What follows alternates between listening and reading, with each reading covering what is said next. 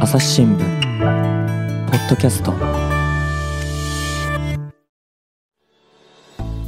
朝日新聞の神田大輔です、えー今回は東京経済部から高橋剛記者に来てもらいました。よろしくお願いします。よろしくお願いします。で今回テーマなんですけどね、まあ、あの変わりゆく東京の不動産事情。そしてね東京の街がこれからどうなっていくのかなんていうところをテーマにお話をしていこうと思うんですけれども。前回の続きからお届けします。私もともと出身は名古屋なんですえこの仕事で東京に暮らしていて思うのが本当にもうねどんどん新しくなっていくなっていうふうには思ってるんですよ。うん、例えば東京駅、ね、新幹線なんか乗るときには八重洲口を使いますけれども、八重洲の前もなんか随分変わってきているじゃないですか、はい。こういうね、なんか東京のこの街の新しい動きっていうと、まあ、ハルミフラッグね、さっきありましたけども、他にどんなのありますかね？はい。今、あの、神田さんおっしゃった、うん、八重洲のところはいはい。で言うとですね、まあ、去年の秋から、まあ、少しずつオープンはしてるんですけれども、うん、新しい高層ビルで、東京ミッドタウン八重洲、うん、えーこれがあのオープンしたりですね、うん、これ今年もかなり特殊な年になるんですけれども、うん、これから開業するう物件というのが、あー中その中には、まあ、港区のこの麻布台といううんうエリアに、はい。今度日本で一番高い高さのうんビルが建ちます。立つんですね。ええもうあの外から見たらもう建っていて、景気いいですね。ええはい。建設もほぼほぼ完成してるんですけれども、はいはい。それが大体この秋に入れるようになるんじゃないかなということは言われています。で、あとあの、虎ノ門のあたりもですね、うん今かなり工事してますけれども、その工事が全て終わって、高層ビル、うー4つ、いや4棟の高層ビル、これを総称した、まあ、虎ノ門ヒルズという。やってますよね。はい。あの日比谷線ね、地下鉄にも新しい駅もできましたしね。えーうんこれがついに完成するということですね。あ八重洲に関して私ね、高橋さんの書いた記事読みましたけれども、なんかあのブルガリがホテル建てたって、これは何ですか？はい。あの、高級ブランドの、ね。はい、ブルガリですけれども、そのブルガリが、あーまあ、ホテルを作ってるんですね。うん。えー中のそのインテリアとかっていうのも、まあ、相当なブランドのおーいいものを使ったりですね、まあ、サービスも非常に贅沢な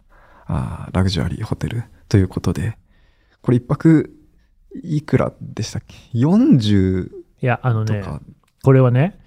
えーと、だからさっきの東京ミッドタウン八重洲のね、40から45階に入り、えー全98室で、1泊は25万円から、あ最も広いスイートルームは400平方メートルある。ーえーこれいくらするんでしょうね、はい400平米。そうですね。まあ、あの、ちょっとこの間開業したばっかりですけれども、その開業したてぐらいの時期に、ちょっとまあ、あの、値段調べてみると、まあ、40数万円とかっていう値段も ね見かけました。で、だからその後の話にあった虎ノ門ヒルズでいうと、虎ノ門ヒルズステーションタワーにハイアット系列のホテル虎ノ門ヒルズができますよと。ええそれからあの日本で一番で高い麻布台ヒルズ。これはアマン系列、アマンって有名なホテルのグループですよね。の、えージャヌ東京。はい。だからなんか超高級ホテルが次々またできるんですね。そうですね。これはまあ、もともと、おまあ、東京オリンピックがうん。開催されるっていうのが分かってから、まあ、たくさんの外国人の方が来るだろうということで、えー外資のお高級なホテルっていうのが東京では次々と建てられていて、まあ、その流れが今も続いているというような状況ですね。うーんなるほどね、まあ、確かに今、観光の、ね、需要、旺盛にこう戻ってきてるなって感じもするので、ホテルはね、あの部屋埋まっていくんだろうなと思うんですけれども、はい。まあ、ホテルだけじゃないじゃないですか、ええ。あのオフィスもいっぱいありますよね、はい。だからあの八重洲のところのやつもそうですけれども、え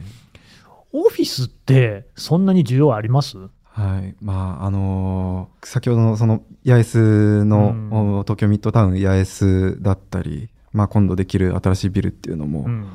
まあ、相当な数のオフィス、まあ、床面積でみ言いますけれども、うんね。相当な数のオフィスがあー新たに供給されるんですけれども、うん。まあ、こういう新しいオフィスに関して言うと非常に、まあ、例えばそのアフターコロナをウィズコロナを意識したですね、うんえーこう非接触型のうん。もうな何もおどこにも触らないで、うん。えーオオフィスの執務スペースまで、えーうん行けるという、ほう。うまあ、仕様になっているのが、まあ、この八重洲だったりですね、うん。えーそういうかなりあの新しいタイプのオフィスというのが、うん。あー次々とできています。まあ、共用部がかなり充実しているですとか、えーえーまあ、そういう魅力的なオフィスっていうのはあのー作っても作ってもやっぱり大手の会社さんとか、まあ、外資の会社さんからしてみるとおまあ、そこに移りたくなると、うん。まあ、最近よく言われる言葉でこう通いたくなるオフィス。うんうん。これを、まあ、不動産の会社、まあ、オフィスをこうコーディネートする会社あは、まあ、意識して作っているので、うんそれがまあ非常に人気かなというところはあります。でもさっきのね、うん。マンション、タワマンの話みたいなのも似てきますけれども、そういうこう新しい物件、素敵な物件にこう人が集まってくるっていうことは、どっかから移ってくるわけですよね。はい、そのオフィスなんかも、うん移ってくるっていうことは、その移った後は空いちゃうわけでしょ、はい、それみんなちゃんと埋まるんですか？そこがあの今埋まるかどうかわからないと言われている、うん。まあ、オフィスで、うん。えーまあ、用語で言うとこう二次空室というようなあー状況がうん。どうしても出てしまうというふうには言われています。そうすると空き部屋ができちゃう。はい、うん。そこがまあどうなるのかっていうところはあの、まあ、これからより注視していかなければいけないポイントかなとなる。ほどね。でそうなるとやっぱりこうね、新しいところに人が来るっていうんだったら新しいもの作ろうと思うし、まあ、まさにスクラップビルドの世界でね、ええどんどん新しいものが勝っていくというか、あー埋まっていくっていうそういう状況なのかなと。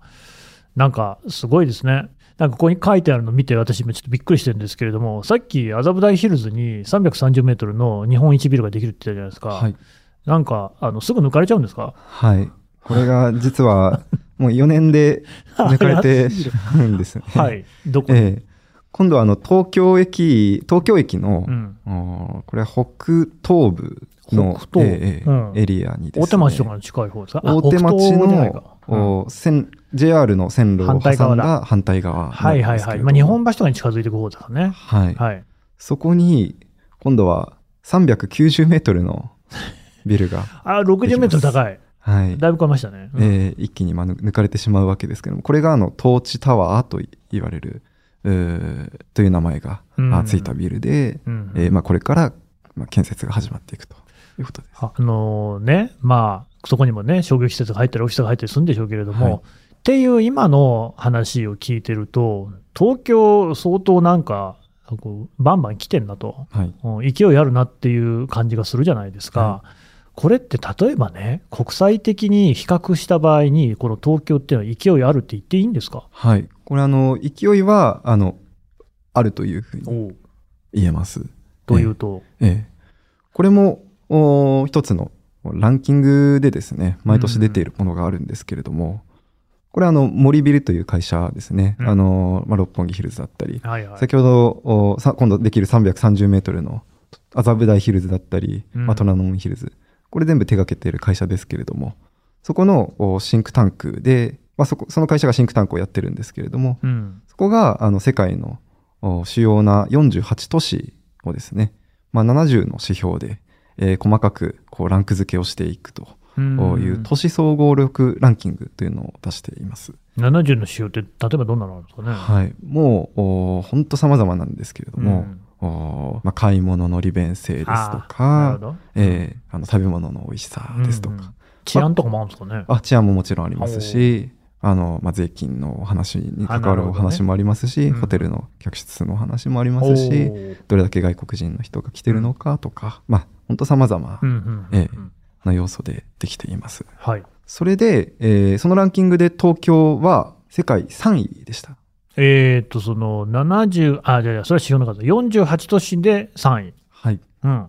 まあ、東京よりもランキングがその高いところで言うと、1位がロンドン、おう2位はニューヨークなるほど。です。まあ、それはしょうがないなんて感じもするけど。えーなるほどね。え、っていうことは、でも逆に言うと、パリとかには勝ってるんですね。はい。パリがまさに4位なんですけれども、うーん。まあそのパリは、あー今度2024年にオリンピックが、そうですね。えーあって、まあ、街の、まあ、至るところがこう変わりつつあるということで、まあ、あのそういう意味で、えーまあ、魅力度がこう増しているということもあって、だんだんそのスコアが、うんあーまあ、東京もパリにこう近づいてこられているとなるほど。いうことで、まあ、あの逆転もされるんじゃないかとはなんか言われてます。うんとはいえ3位であると。えー東京であの非常に高いのが、うんあの食事とか買い物、うん。こういったところの魅力っていうのは、やはりあの商業施設の数もあのレストランの数もしっかり揃っているということうんで、うん。えーまあこれこれは世界1位なんですね。であとあのホテルの客室に関してもオリンピックで、えーに向けてどんどん作られたということでこれも世界一位、うん。えーというですね、えーまあ、強みとされているところっていうのはあーまあ、もちろん治安もそうですし、うん。えーえーいろいろあるんですけれども今回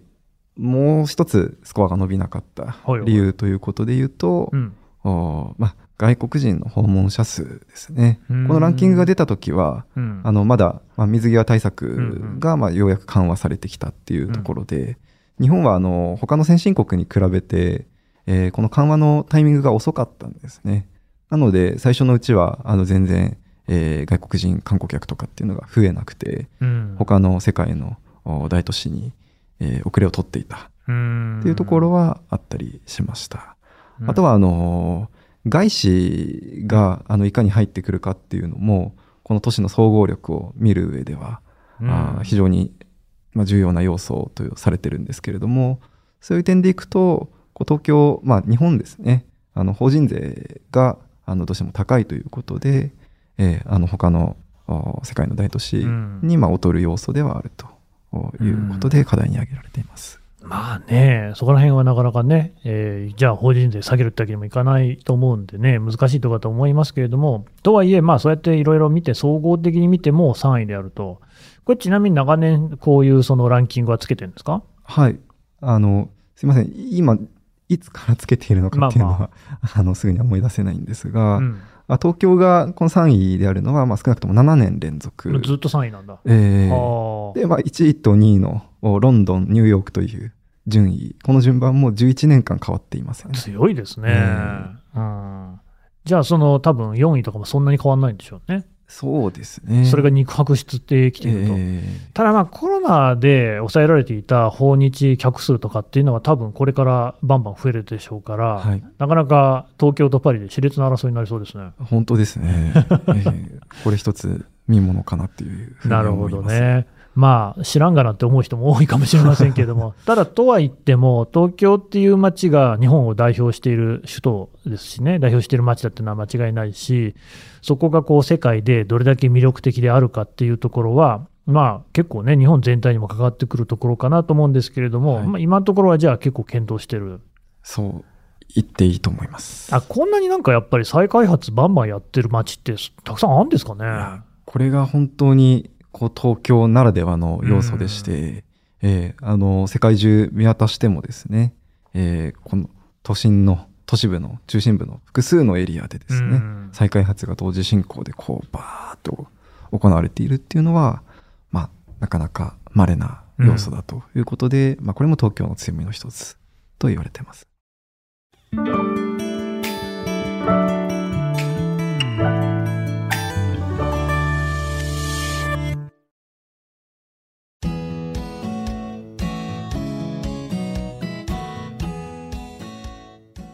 朝日新聞ニュースの現場からお聞きの皆様。今回の放送の後半に朝日新聞ポッドキャストスポンサードコーナーをお届けします。ご紹介するのは今年20年を迎えた六本木ヒルズの都市開発について国際的な都市として六本木ヒルズが魅力を高めてきた秘訣は文化都心というコンセプト。ぜひ最後までお聞きください。あの僕もまあまあ結構いろんな大都市行ったことあると思いますけれども、やっぱ東京って広いんですよね、それなりにね。ええ都市として広がりがあって、拠点、拠点があるじゃないですか、ターミナル駅なんかがあって、で、まあそういうところを中心に、その再開発っていうのがどんどんこう進んできていると。はい。で、だから一旦ここはまあ大体再開発終わったねと思っても、また次のターミナルが再開発に入ったりっていうことが続いていて、すごい新陳代謝が激しい街であるっていうのは、多分間違いないでしょうね。そうですね。今、本当に都心部でだけで見ても、うんこう、渋谷だったり、うんはい。えー品川ですね。ああ、品川も変わってるよな。はいうん特に今こ、この2つのエリアっていうのは、あーずっと工事、もそう終わらないですね。っと渋谷、でも変わりましたね、渋谷もね。ええうん品川のあたりもね、だからあの泉岳寺っていうか、高輪ゲートウェイのあたりなんかも含めてもね、本当にまだこれからってとこもいっぱいありますしね。そうですね。うん。特にまあ品川とか高輪ゲートウェイのあたりは、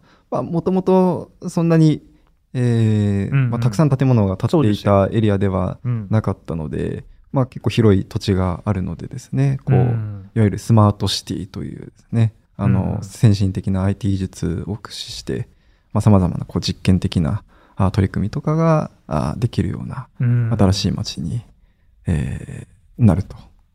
いうふうに期待されています。あの辺で言うと、あの、さっきちょっと出てきた浜松町の駅も、あの、はい。羽田に行こうと思ってモノレール乗ろうと思うと、ずっとあそこのビル工事中ですよね。えー。あれもなんか作ってるんですか、あ、浜松町ですか。うん。浜松町、あ、浜松町は、あの、作ってますね。えー。れ世界貿易、センタービルセンタでしたよね。ですはい。ええあの、本当に高度成長期の時に、うん。まあ、日本でできた超高層ビルうん。のかなり先駆けにあたるビルでして、あ結構古いんですね。はい、もう、えー建てられてから半世紀以上が、はい、経っていますので、まあ、完成当時はもう高さがもう豊でもこう随一のものだというふうに言われていたんですけれども、うんうんそれがどうしてもそう更新の時期が来ているということで、うん新しいビルに今作り変えられてうんいるところですね。なるほどね。はいだ。からあれもまたできるんですね、そのうちね。そうですね。これも本当数年後っていうこっていうことにはなりますけれども、うんそういった、あの、まあ、作られては、あーまあ、スクラップビルドですけれども、こう作られては、まあ、こわ一旦壊されて建て替えられるうんというのは、まあ、今後もずっと続いていくわけですし、まあ、特にその高度成長期に作られたビルっていうのが、あ今更新の時期に来ているというところなので、あの自分が、えー担当していたあの分野の中にまあ建設業ありますけれどもそこのかなり大手の会社とかっていうのは、まあ、解体だったり、えー建造おそこでの技術っていうのをもうずっと競っているというところで、ここもかなり面白い分野だと思います。うん。あの私ね、歩くの趣味なんですよ、ええ。だからよくいろんなとこ、都心も含めて歩くんですけど、あのいつも不思議というか、多分なんか法律あるのかなと思ってたのが、結構、マンションとかオフィスビルにしてもですね、その地面というか、下のところをこう共用の公園みたいになったりとかっていうのを、この会社の、ね、近く、中央区とかあの港区とかでもよく見るんですけど、はい。あれってやっぱりそういうふうに開発しろってことになってるんですか？あーそうですね。これは、あの、法律があって、うん。あの、一つの、まあ、敷地がうん。あった時に、まあ、より高い建物を作ろうと思ったら、あー使う、その床面積っていうのは、あーまあ、どうしてもその、まあ、いろんな、あーかん土地土地のですね、うん。あの関係で抑えなければいけないというふうになっているので、まあ、その分、こう、高いビルを建てて、えー周りのこの空地っていうのをお広くすることによって、うん。まあ、そこを広場とかにして、えー人が集まれるような空間とかを作って、まあ、イベントもやったりして、えーまあ、あの、まあ、にぎわいのある街を作ろうとおいったですね、えー戦略のもとで再開発をしているえー会社さんっていうのもおかなり増えてきています。うん、だそれで高橋さんがね、記事書いてたのが、なんかもう、だって20年になるっていうのを、ね、六本木ヒルズ、はい。あれなんかは結構そういう、周りをこうね、えー街を作ったみたいな感じなんですかね？えーそうですね。もう、おまあ、あの辺りには美術館も必要ですし、コーホールも必要ですし、えーこう、まあ、高級なブランドとかがあ入るような、あまあ、テナント、うん。まあ、オフィスももちろんですけれども、まあ、いろんな機能を一体的に作ったっ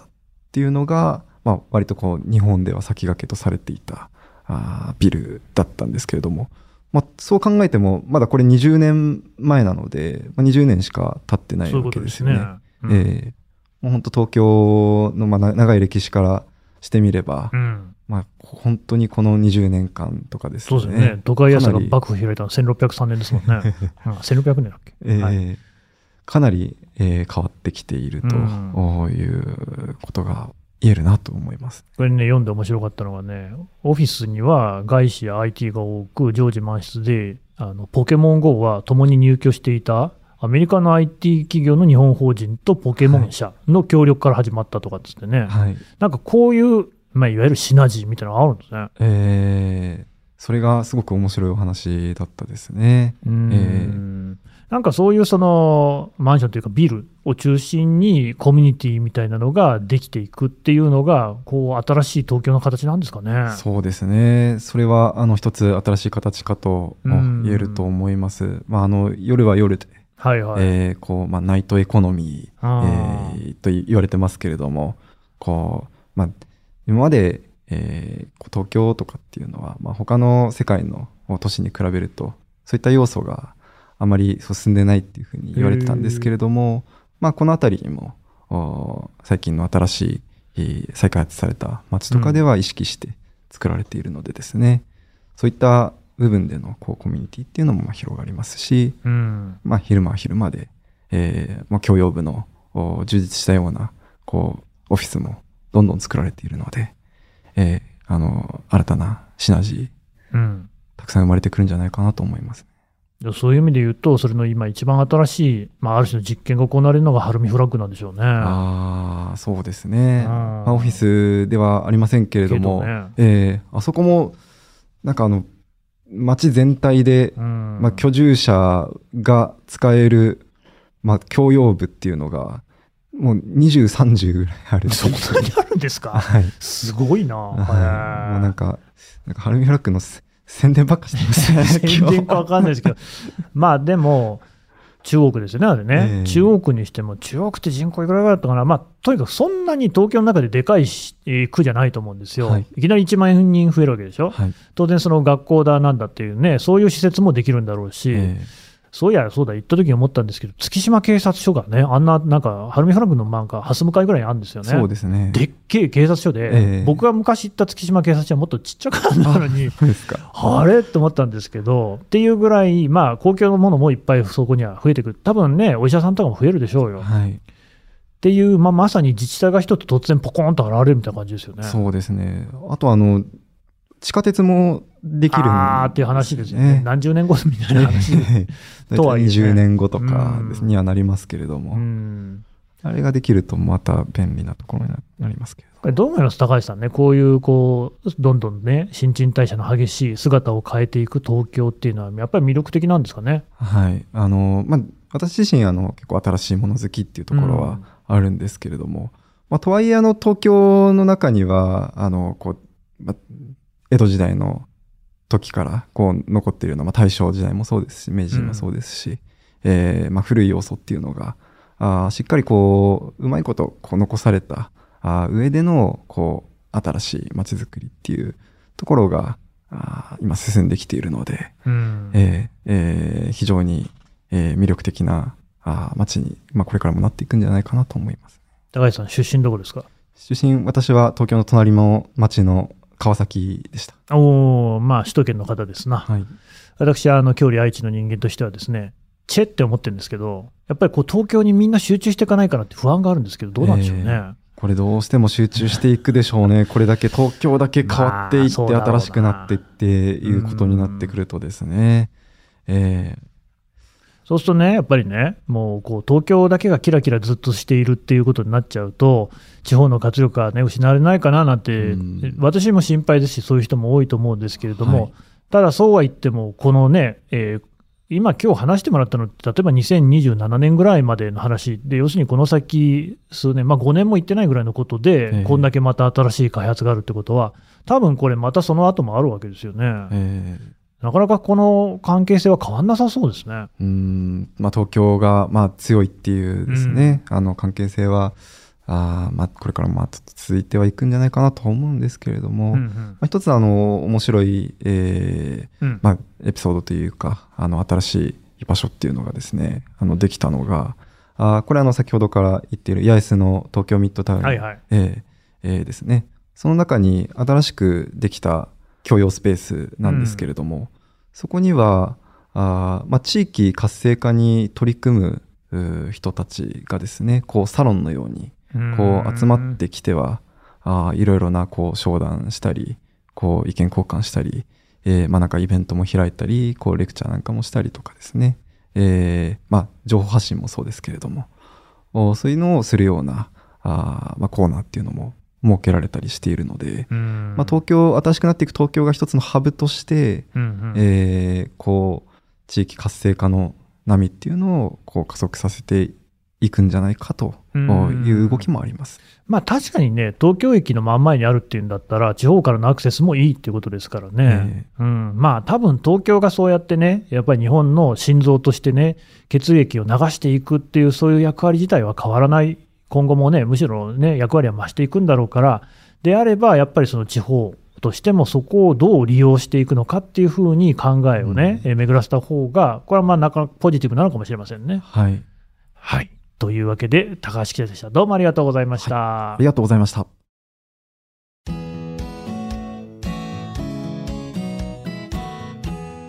朝日新聞ポッドキャストスポンサードコーナー朝日新聞社の中島ですこのコーナーは森ビルの提供でお届けします今回は20周年を迎えた文化都心六本木ヒルズについて森ビル株式会社タウンマネジメント事業部の戸田舞子さんにお話をお伺いします戸田さんよろしくお願いしますはい、よろしくお願いします。よろしくお願いします。戸田さんはタウンマネジメント事業部にご所属とのことですが、えーこれまでどのようなお仕事をされてきましたか？はい、タウンマネジメント事業部は、主に六本木ヒルズやアークヒルズ、虎ノ門ヒルズなど街を運営するチームと、イベントスペースや広告の営業、あとはブランディングや PR を行うマーケティングコミュニケーションという、まあ、大きく3つのグループから構成されています。えー主な業務としては、そのヒルズの、まあ、各施設ですとか、はい。えっ、と、自治会などのコミュニティなどを、まあ、一体的にを運営したりだとか、横の連携を担うようなことをしている部署です。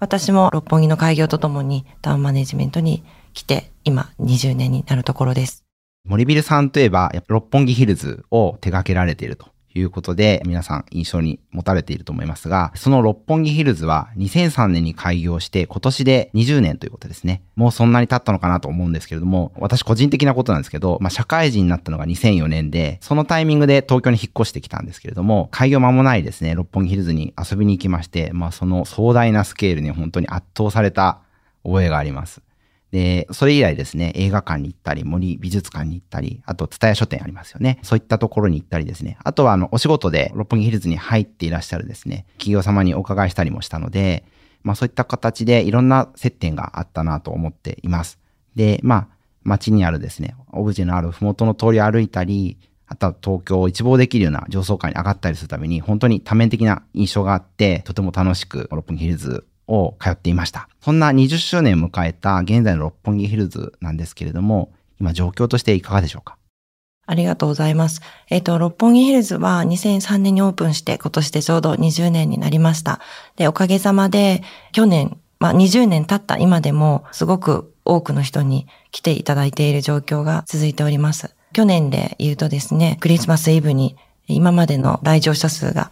最高になったりですとか、はあ売り上げも最高になったりですとか、オフィスもほぼ満室で稼働しておりますし、20年経った今でも、はい。まあ、鮮度を失わずに皆様にお越しいただいているような状況が続いているので、とても嬉しく思っています。はい。ずっと大戦でっていうことですね。そんな森ビルさんなんですけれども、都市を作り、都市を育むという思想を掲げられています。この思想に基づいてお話のあった六本木ヒルズだったり、アークヒルズ、虎ノ門ヒルズなどの開発を推進されてきました。まずですね、森ビルさんの考えるこの思想の中のですね、都市を作り、都市を育むという中の都市を作るっていうこと、具体的に、まあ、六本木ヒルズの都市開発の点でどのように反映されていらっしゃいましたでしょうか？まずあの、森ビルが手掛けている事業はすべて再開発の事業になっております。はい。六本木もその代表的なものでして、うん。17年かけて400名の方々の地権者の方々と交渉、協議を重ねながらはい。街を作ってきました。街はあの、いろいろな機能を有するこう複合都市として、まあ開発をしてきてるわけなので、今でも住んでいらっしゃる方も大勢いらっしゃいますし、働いてる方、まあ、あの、ショッピングで訪れる方や、あと観光施設の方に来ていただく方ということで、まあ、いろんなあの目的で、いろんな用途で使っていただいている一つの街という考え方で作っています。なので、森ビルのその街づくりの考え方としては、まあ、作ってくることと、その後どうやって、まあ、その街を維持し続けながら反映させていくかっていう、その部分の育むというところを一挙にやるというところが、まあ、森ビルの特徴的な街づくりの考え方かなというふうに思っています。なるほど。はい。まあ、それだけ長い年月をかけて、その準備から、都市ができてからも、そこをいかに育んでいくかということに取り組んでいらっしゃるということですね。そういった中でですね、まあ、今回のテーマにもあります、文化都心というコンセプトが、六本木ヒルズのコンセプトであるというふうにお伺いしています。この文化都心というのは、具体的にどういったことでしょうか？はい。六本木ヒルズをまあ作った時はですね、やはり日本全体というかまあ世界全体がその経済的なことをまあ優先して、えーいた時代から少し情報化社会ですとか、もう少し人間的な豊かさみたいなことを求めて、少しずつ変化してきているような状況だったかなと思います。はい。というところと、やはり世界の他の都市を見ても、例えばロンドンですとか、パリですとか、ニューヨークですとか、やはりそういった力を持った都市というのは、やっぱり経済性だけでなく、うん。豊かに生きていくために、やっぱり文化や芸術というところで、まあ心の豊かさみたいなものをきちっと持っていく都市の方が、まあやはりあの人を引きつける都市だなということがあると思いますので、うんまあ東京もそういう都市になってほしいという願いから、六本木もまあそういう経済的なことばかりではなくって、やっぱり人がいかに豊かに暮らせるかということを考えた上での文化っていうことを、まあその街の中に持ち込みたいということで、文化都市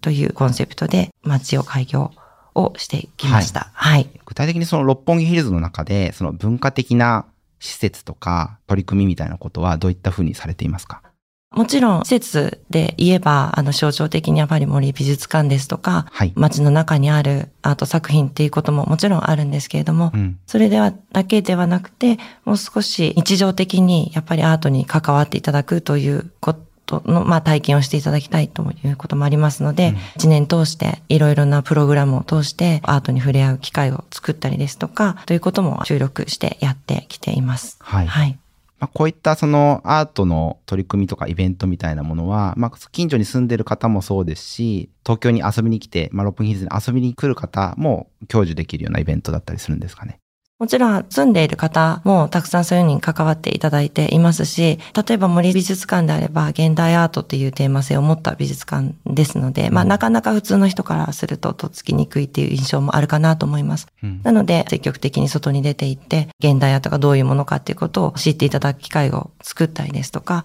まあ地域のみならずいろんなところからまあそういう学びの場場を求めてやってきてくださる方もいらっしゃいますし、いろいろな、まあ、イベントを通して、例えばその六本木であれば六本木アートナイトという、まあ、地域でやっているイはいベントがもう10年以上経って定着してきましたけれども、うんそういったことも、まあ、日常の中でアートを体験するイベントとして、まあ、大きくなって、育ってきたものの一つかなというふうに思います。なるほど。その、六本木ヒルズに別の意図で遊びに行った方も、こう、フラッとそのアートに出会えるというか、まあ、そこで出会って自分の思いがけなかった体験ができるみたいなことも、こう、ご提供されているっていう感じなんですかね。そうですね。はいそうだと思います。六本木アートナイトはまあ一夜限りのイベント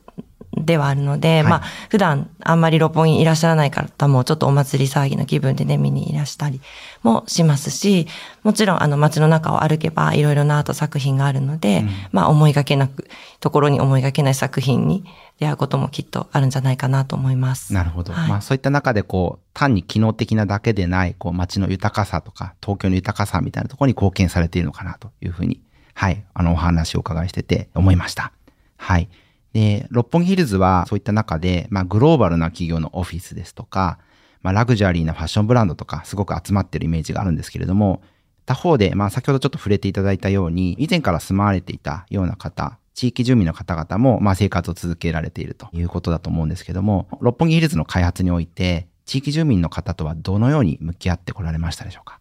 やはり再開発を始めて、その時代から、まあ今も毎日、あの、ここで生活していただいている方いらっしゃいます。六本木ヒルズには自治会というものが、まあありますので、はい、自治会が主体的に、あの、催しているイベントなども毎年やっています。例えば、麻布十番の夏祭りと同じ日にやっている六本木ヒルズの夏祭りもありますし、クリーンアップという地域の清掃活動や花の手入れなどをするグリーンアップっていう活動もあります。うん、また、あと、田植えを、田んぼが施設の中にありますので、六本木ヒルズにある。はい。でそこで、まあ、田植えから稲刈りまで体験いただくような機会を作ったりしています。はい。まあ、なので、昔から住んでいる方と、まあ、新たに住み始めた方と、うん、あとはオフィスでまあ働いている方と、うん、まあ、店舗で働いている方、いろんなあの関わり方をで皆さんここで生活をしていらっしゃるので、まあ、そういう方々と少しずつこうコミュニティをこちらで作ったり、自発的に皆さんがコミュニティを作って活動されていたりということも生じているような街になっています。はい。はい、本当にいろんな意図で、その六本木ヒルズに集まられたり、住まわれている方がいらっしゃると思うんですけど、まあ一緒にそういう、一緒に手を動かす活動というか、まあそういう活動を通じて顔が見えていくっていうことは、まあコミュニティ作りっていう意味ではすごい大切なことなんですかね。そうですね。はい、そうだと思います。まあ、なかなか、あの、働いてるだけの方が店舗の人と、まあ、接点ができたりということ、なかなかぱりないので、うん、まあ自分の所属と関係なく、まあそういうコミュニティにいることで、えっ、ー、と街でまた違うこう、接点を持っている人と交流ができたり、うん、刺激を皆さん求めて、そういう活動に関わっていただいたりっていうのは、すごくこう街の底力というか、になっているんじゃないかなと思います。なるほど。まあそういったコミュニティ活動において、森ビルさんはある時はそのファシリテートをされたり、ある時はもう自主的になお力にお任せしたりとか、そういうことをいろいろ程度に応じてやってらっしゃるって感じですかそうですね。はい。はい、なるほど。ありがとうございます。まあ、そんな六本木ヒルズ20年目の節目が今年なんですけれども、それ以外にもですね、虎ノ門ヒルズも全面開業を今年しますね。また、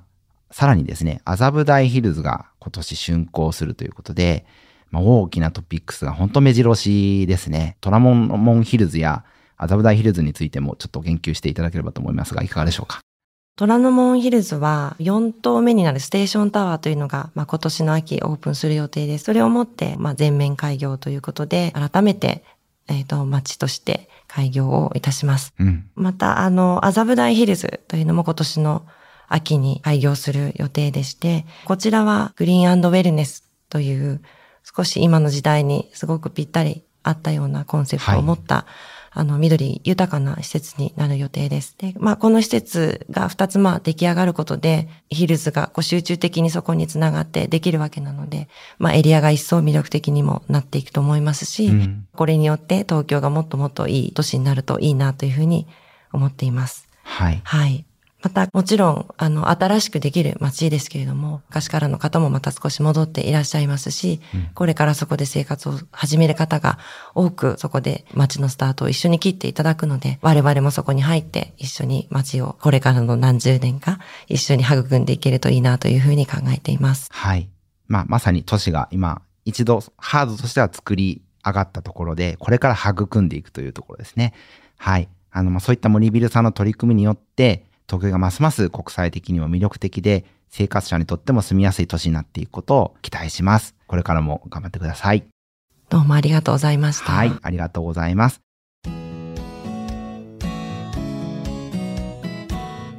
リスナーの皆様、20年を迎えた六本木ヒルズについて、もっと知りたい方は、ポッドキャストの概要欄にリンクがありますので、確認してみてください。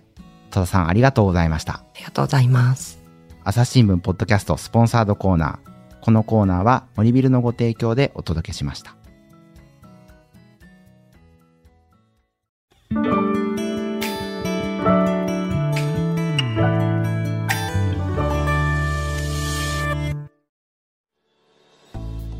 はい、えー、東京経済部高橋剛記者のお話を伺ってきましたさてね高橋さんツイッターやってるそうじゃないですか？あはい。あの私経済部に来たのが去年の春だったんですけれども、うん、そのタイミングに合わせて、えー、私のアカウントを開設しました、うんうん、あの本名高橋号で、えーもちろん、はい、やってますし。あの大丈夫ですよ、ポッドキャストに概要欄っていうのがあって、そこからリンク貼っておきますからね。はい、はい。それから、ええそれとですね、うん。あの私が所属している国土交通省の朝日新聞の記者クラブうん、としてもおアカウントを昨年開設しました。うんえあの国土交通取材チームうんうん、という名前で、えーやってますけれども、うん、こちらの発信もこれからあーどんどん続けていきたいなと思っています。内容としてはですね、あのー日々書いている、まあ、交通関係ですとか、まあ、ふ今今日お話しした不動産のおとかのお話もあるんですけれども、うんそのまあ記事のご紹介だけではなくて結構お日々ですねこう新しくうオープンする施設の内覧会とかですね、えーまあ、いろいろな現場に足足を運んでますので、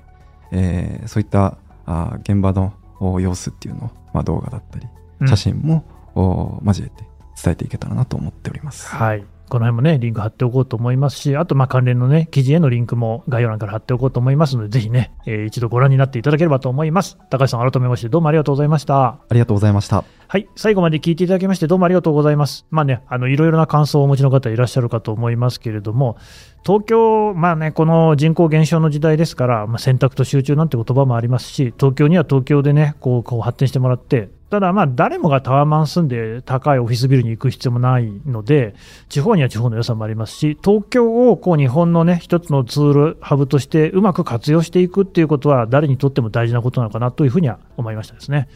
さて、えーまあ、だからご意見あると思うんですよね。とはいえね、やっぱり東京一極集中どうなんだ。そういったことも含めまして、フォーム、それからですね、我々もツイッターやっております。ツイッターにはコミュニティを設けておりまして、こちらでもね、ご意見をお寄せをいただければ、我々参考にいたしますので、ぜひよろしくお願いします。まずはね、概要欄開いてみてください。朝日新聞ポッドキャスト、朝日新聞の神田大輔がお送りしました。それではまたお会いしましょう。